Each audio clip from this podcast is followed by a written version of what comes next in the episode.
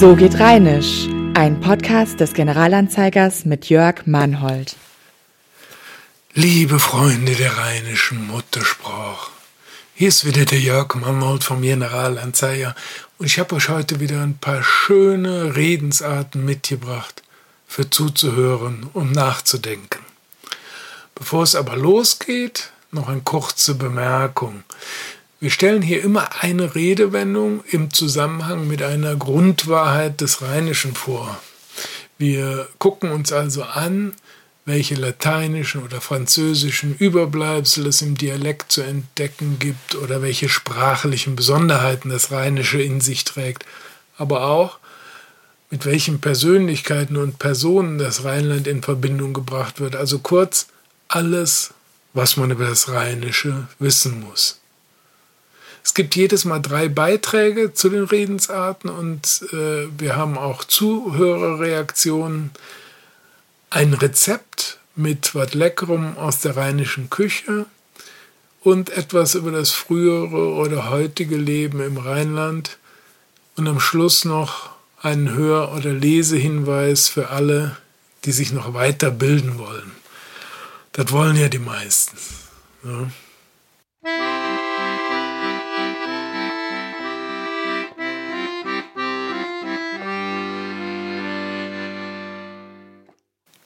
Und damit kommen wir zu unserer Zuhörerecke. Wir haben nämlich eine Zuschrift bekommen von Irmgard N. Und äh, die schreibt uns, ich erzählte meinen Bekannten, dass ich jemanden zurechtgewiesen bzw. in den Senkel gestellt hatte. Daraufhin sagte meine Bekannte, da hast du dem de Wurm gesähnt. Hochdeutsch übersetzt, da hast du ihm den Wurm gesegnet.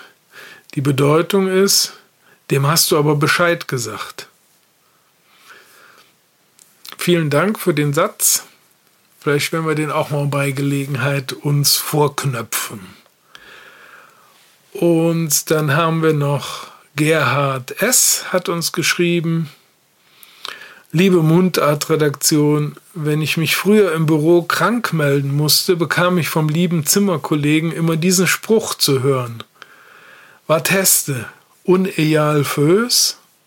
Also, was hast du? Ungleiche Füße? Was wohl so viel heißt, du hast ungleiche Füße im Sinne von stell dich nicht so an. Ist doch klar, dass die nicht gleich sind. Dafür vielen Dank. Es kommen quasi wöchentlich ähm, Vorschläge von Lesern und Hörern und wir versuchen die im Laufe der Zeit zu berücksichtigen.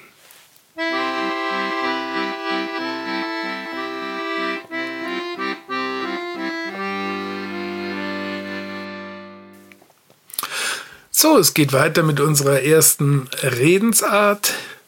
Und es dreht sich an der Stelle um was ganz Wichtiges. Denn das Rheinland ist schlicht nicht denkbar ohne seine Heiligen. Das ist so selbstverständlich wie selten thematisiert. Es scheint einfach zu selbstverständlich zu sein, zu offenkundig. Und für die Mobilität zum Beispiel ist der heilige Christophorus zuständig. Für die Mütter die heilige Maria Mutter Gottes. Der rheinische Hausheilige ist St. Martin, der das mildtätige Temperament repräsentiert. Das alles liegt am tief im Rheinland verwurzelten Katholizismus. Und so hat auch jede Kirche und jede Pfarrgemeinde einen Ansprechpartner in der Schola der Emporgehobenen. Für jeden Tag gibt es einen oder gleich mehrere mehrere Schutzpatrone, sodass der Rheinländer seit jeher seltener den Geburtstag als den Namenstag feiert. Idealerweise verfuhr man früher nach dem Prinzip, der Junge, das Mädchen bekommt den Namen des Heiligen seines Geburtstags. Da kam man auch nicht durcheinander. Der Autor dieser Zeilen würde dann Martin genannt worden sein und so gibt das System der Heiligen dem rheinischen Alltag eine gewisse Struktur. Erst recht dann, wenn mit dem Namen des Heiligen eine gewisse äußere objektive Beobachtung einhergeht. Dieses Bedeutungsfeld erreichen wir mit der Redewendung zum Beispiel Hück iste Kale Sophie oder Hück iset Kale Sophie. Auf Hochdeutsch lautet der Satz Heute ist die kalte Sophie. Einmal ganz davon abgesehen, dass der Rheinländer weibliche Wesen mit S bezeichnet. Der Grammatiker würde möglicherweise sagen, er nutzt das generische Neutrum, aber im Kern handelt es sich um eine Bauernregel, und zwar um die Eisheiligen.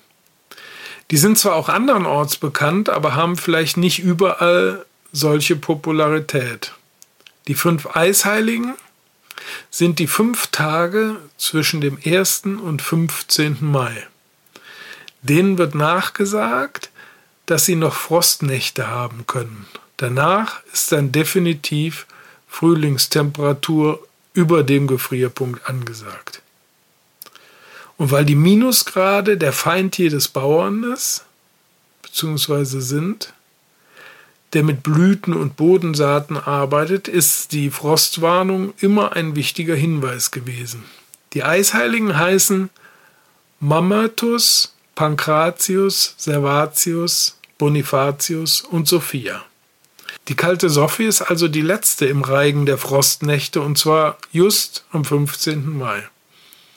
Heute gilt die Warnung vor der kalten Sophie als hinfällig, denn erstens stammt sie aus einer besonderen Kälteperiode des Mittelalters und zweitens war damit der 15. Mai des julianischen Kalenders gemeint.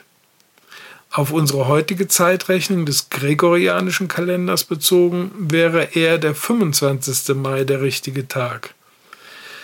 Das Phänomen der Eisheiligen beschreibt aber so oder so die Beobachtung, dass auch noch im Umfeld der warmen Temperaturen des Mai die Polarluft aus dem Norden die Oberhand gewinnen kann.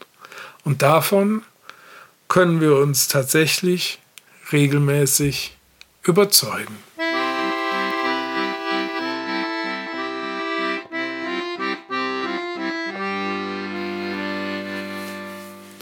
Ich habe auch was Leckeres mitgebracht.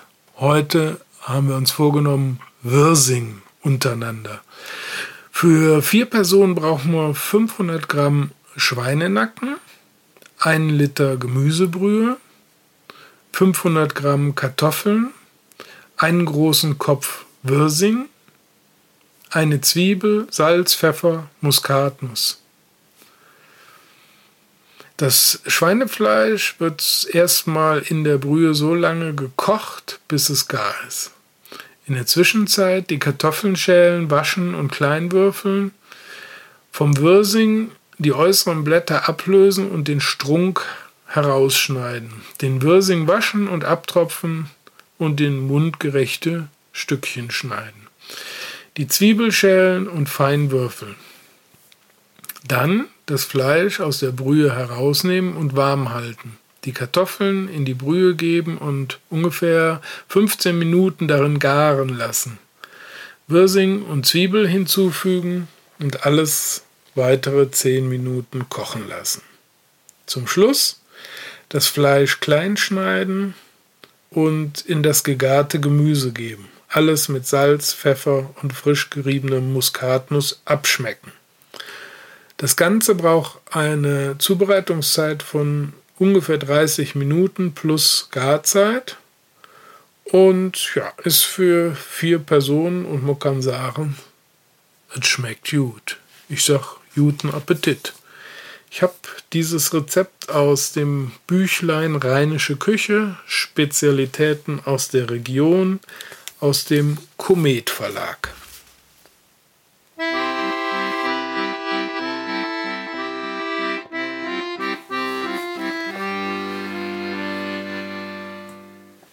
Eine weitere schöne Redensart ist bis frackisch. Bis nicht so frackisch. Und wir können jetzt mal nachweisen, dass frackisch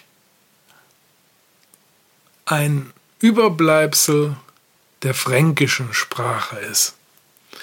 Denn auch der rheinische Dialekt ist kein für sich alleinstehender Monolith. Er hat eine Vergangenheit und er ist ein Produkt seiner Vergangenheit. In diesem Sinne lässt sich einiges an ihm ablesen. Ja, man kann tatsächlich im sprachlichen Sinne von archäologischen Schichten sprechen. Und so haben auch die alten Franken in unserem Dialekt ihre Spuren hinterlassen, denn sie waren ungefähr ab dem Jahr des Herrn 500 mit ihren rund 20 Stämmen hierzulande unterwegs.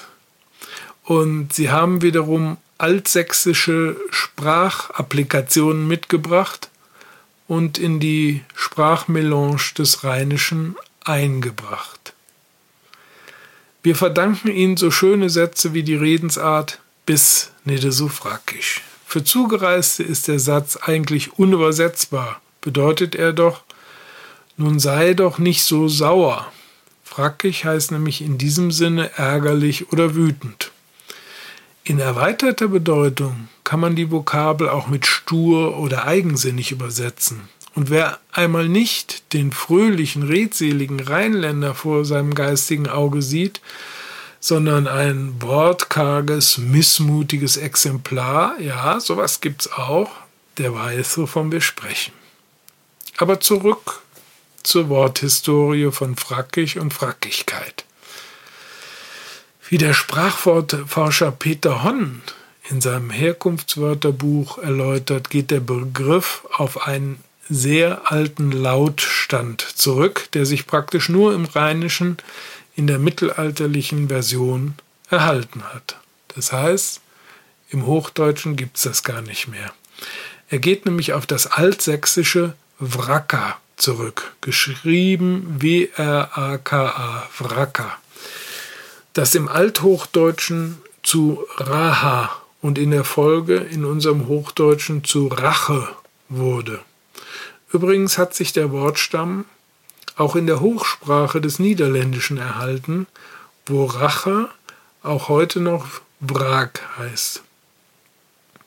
Außerdem gibt es eine Bedeutungsbrücke zum heute noch äh, gebräuchlichen Begriff Wrack im Sinne von alt und kaputt.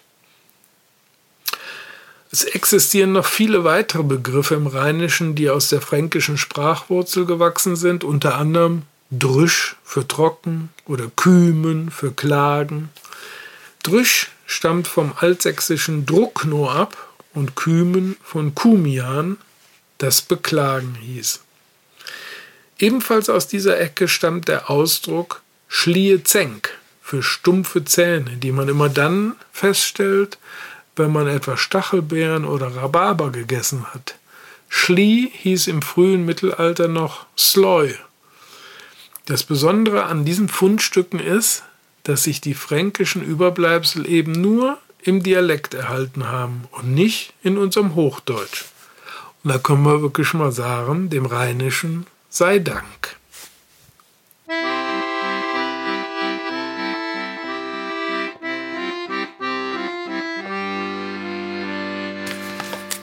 So, ich habe noch weiter in dem Buch geblättert von Herbert Weffer unter dem Titel Wahre Krimis und andere dunkle Geschichten aus Bonn und drumherum. Herbert Weffer ist ja im vergangenen Jahr leider gestorben. Das ist der Kustos des, des Bönschen. Und er hat auch viele geschichtliche Sachen notiert, unter anderem hier in dem Buch von Ratio Books äh, aus dem Jahr 2014. Und das ist ganz interessant, weil es sich um geschichtliche Anekdoten aus unserer Region handelt. Überschrift diesmal ist Bündnis gegen Räuber im Jahre 1597. Nachdem im Kölnischen Krieg im Jahr 1583 die Godesberger Burg gesprengt und das Schloss in Poppelsdorf erstürmt worden war, gab es in Bonn und Umgebung immer wieder Räuberbanden, die vor allem in den Dörfern viel Unheil anrichteten. Gemäß einer Urkunde aus dem Jahr 1597 verpflichteten sich 17 Gemeinden rund um das Siebengebirge, sich in Notfällen gegenseitig zu helfen. Man nannte es damals die Linzer Union. Das waren Linz, Unkel, Remagen, Erpel, Melem, Honnef, Niederdollendorf, Oberdollendorf, Oberkassel, Ködinghofen, Limperich, Königswinterbrohl, Oberhammerstein, Unterhammerstein, Leutesdorf und Hönningen, also ganz schön viele. Man vereinbarte damals, dass man bei mutwilligen Überfällen den Nachbarorten helfen würde, sobald man das durch Kirchenglocken erfahren würde. Wichtig war aber auch die Selbsthilfe. Jeder sollte für seine eigene Ausstattung durch bessere Mauern und Gräben, aber auch durch Pulver und Blei sorgen. Als eine Art von Feuerversicherung sollte beim Abbrennen eines Hauses je nach Anzahl der verbrannten Häuser von jedem Haushalt sechs oder zwölf Albus gezahlt werden. Auch bei Raubüberfällen waren 17, waren die alle 17 Gemeinden verpflichtet, für einen Ausgleich zu sorgen. Besonders aber sollte jeder Räuber möglichst festgenommen und der gerechten Strafe zugeführt werden. Es ging vor allem darum, dass man wie bisher die Verurteilung den Schöffen und Richtern überlässt. Die Urteile sollten immer am Wohnort des Beschuldigten ausgesprochen werden. Bei Mord, Diebstahl, Verräterei, Zauberei, Totschlag und Ketzerei durfte der Täter in keinem Haushalt beherbergt werden. Auch Essen und Getränke durfte ihm niemand geben. Wer gegen diese Maßnahmen verstieß, sollte 24 Goldgulden als Strafe zahlen. Noch höher sollte bestraft werden, wer absichtlich nicht kam, wenn in der Nachbargemeinde dringend Hilfe gebraucht würde. Hier in der Geschichte sind zwei sehr schöne Stiche zu sehen. Einmal äh, aus dem Jahre 1589, wo es da ist die Godesburg zu sehen im Kölnischen Krieg und auch der Angriff auf das Poppelsdorfer Schloss 1589 ist in einem Stich festgehalten. Sehr interessant.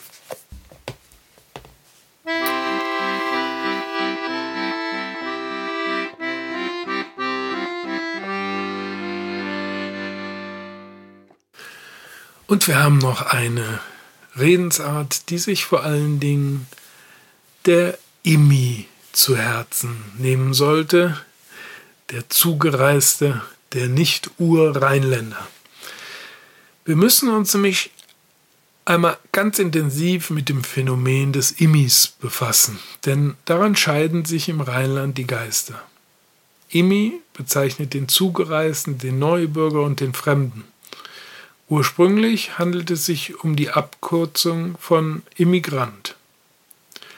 Das Lexikon übersetzt das mit jemand, der in einem Land, aus dem er nicht stammt, dauerhaft leben will. Und im Rheinland, wenn man ehrlich ist, hat ja praktisch jeder einen Migrationshintergrund. Da waren die Römer und die Franken, die ihren DNA-Fußabdruck hinterließen, aber auch die Franzosen und die Preußen. Nachdem die schöne Stadt Bonn zur Hauptstadt avancierte, kam von überall her so mancher Pimmock an den Rhein.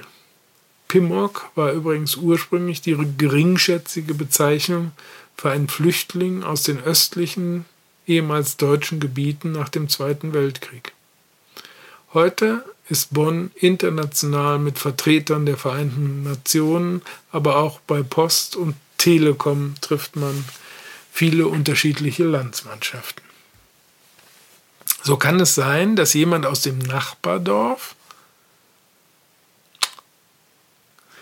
Soweit, so gut. Je nachdem, welcher Weltanschauung man anhängt, gestaltet sich auch der Umgang des Einheimischen mit dem Immi. Und als Zugereister wird keinesfalls nur jemand bezeichnet, der aus einem anderen Land stammt. Schon die Herkunft einer anderen Gegend kann jemand schon vom Alteingesessenen unterscheiden.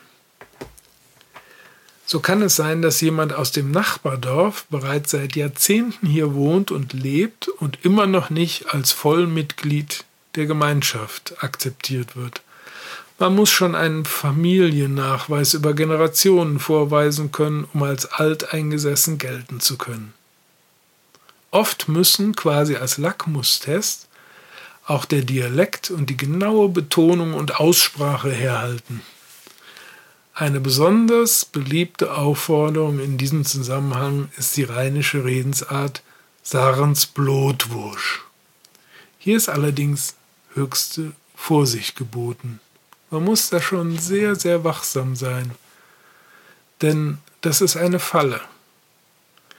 Wer nicht mit dem rheinischen hintersinnigen Mutterwitz gesegnet ist, der könnte glauben, er solle diesen Satz nachsprechen, um anhand der Aussprache nachzuweisen, dass er ein echter Rheinländer ist oder sich wenigstens echt bemüht. Übersetzt hieße der Satz, sag mal Blutwurst. Aber hier kommt die Doppelbödigkeit der rheinischen Dialektik zur vollen Entfaltung. Denn der Rheinländer sagt zur Blutwurst gar nicht Blutwursch, sondern Flönz. Und schon sitzt in der Falle, wer die Aufforderung allzu wörtlich genommen hat. Pech für den Immi. Und der feixende Urrheinländer reibt sich die Hände und denkt, Himmel und Äd, jenes Traditionsgericht, das die Himmelsfrucht Apfel und die Erdfrucht Kartoffel zusammenbringt unter Zuhilfenahme der Blutwurst, der Flunz. Das Ganze ist dann vielleicht ein Gleichnis für die Dreifaltigkeit Körper, Geist und Seele. Aber das ist wahrscheinlich schon zu weit gedacht.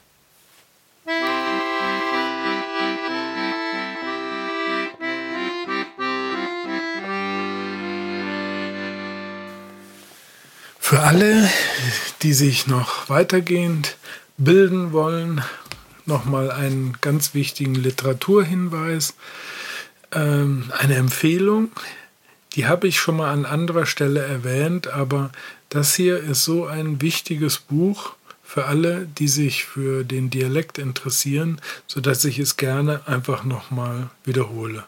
Und zwar ist es von dem geschätzten Peter Honnen, der viele Jahrzehnte Sprachforscher beim Landschaftsverband Rheinland war und der über Jahre äh, auch online das Mitmachbuch ähm, für rheinische Umgangssprache äh, gepflegt hat. Und aus dem, was da so alles zusammengekommen ist, hat er äh, also das hat er wissenschaftlich bearbeitet und hat daraus das Herkunftswörterbuch der Umgangssprache an Rhein und Ruhr verfasst mit dem Titel Wo kommt das her? Also Peter Honnen, Wo kommt das her? Herkunftswörterbuch der Umgangssprache an Rhein und Ruhr ist erschienen im Greven Verlag und äh, ich gucke jetzt nochmal gerade, ob ich hier sehen kann, wann war das denn? 2018. Ist also, ähm, wenn man das Alter von Büchern generell betrachtet, noch ein sehr junges Werk. Und er hat, das ist wie ein Wörterbuch aufgezogen. Allerdings ist da nicht nur die Bedeutung und Übersetzung, sondern auch die Herkunft und die äh, Wortgeschichte mit verzeichnet. Und es gibt längere Exkurse zu unter anderem dem Französischen im Rheinischen, dem Jiddischen im Rheinischen, dem Lateinischen und Römischen im Rheinischen, ähm, das Rotwelsche im Rheinischen und dann so verschiedene Spezialgebiete wie Schmitz-Backes oder die Farbe Blau oder die Farbe Grün. Das ist wirklich hochinteressant und wissenschaftlich fundiert. Ich glaube, wenn ich nur ein Buch zum Thema rheinischer Dialekt äh, mir aussuchen müsste, wäre das das Buch. Ist ein dicker Wälzer. Äh, man kann immer wieder drin schmökern und es ist wunderbar gemacht. In diesem Sinne sage ich, das soll es für heute gewesen sein. Ich sage Maret Jod, schwenkt der Hut und vielleicht bis demnächst. Tschüss. Das war So geht Rheinisch, der GA-Podcast zur rheinischen Alltagssprache.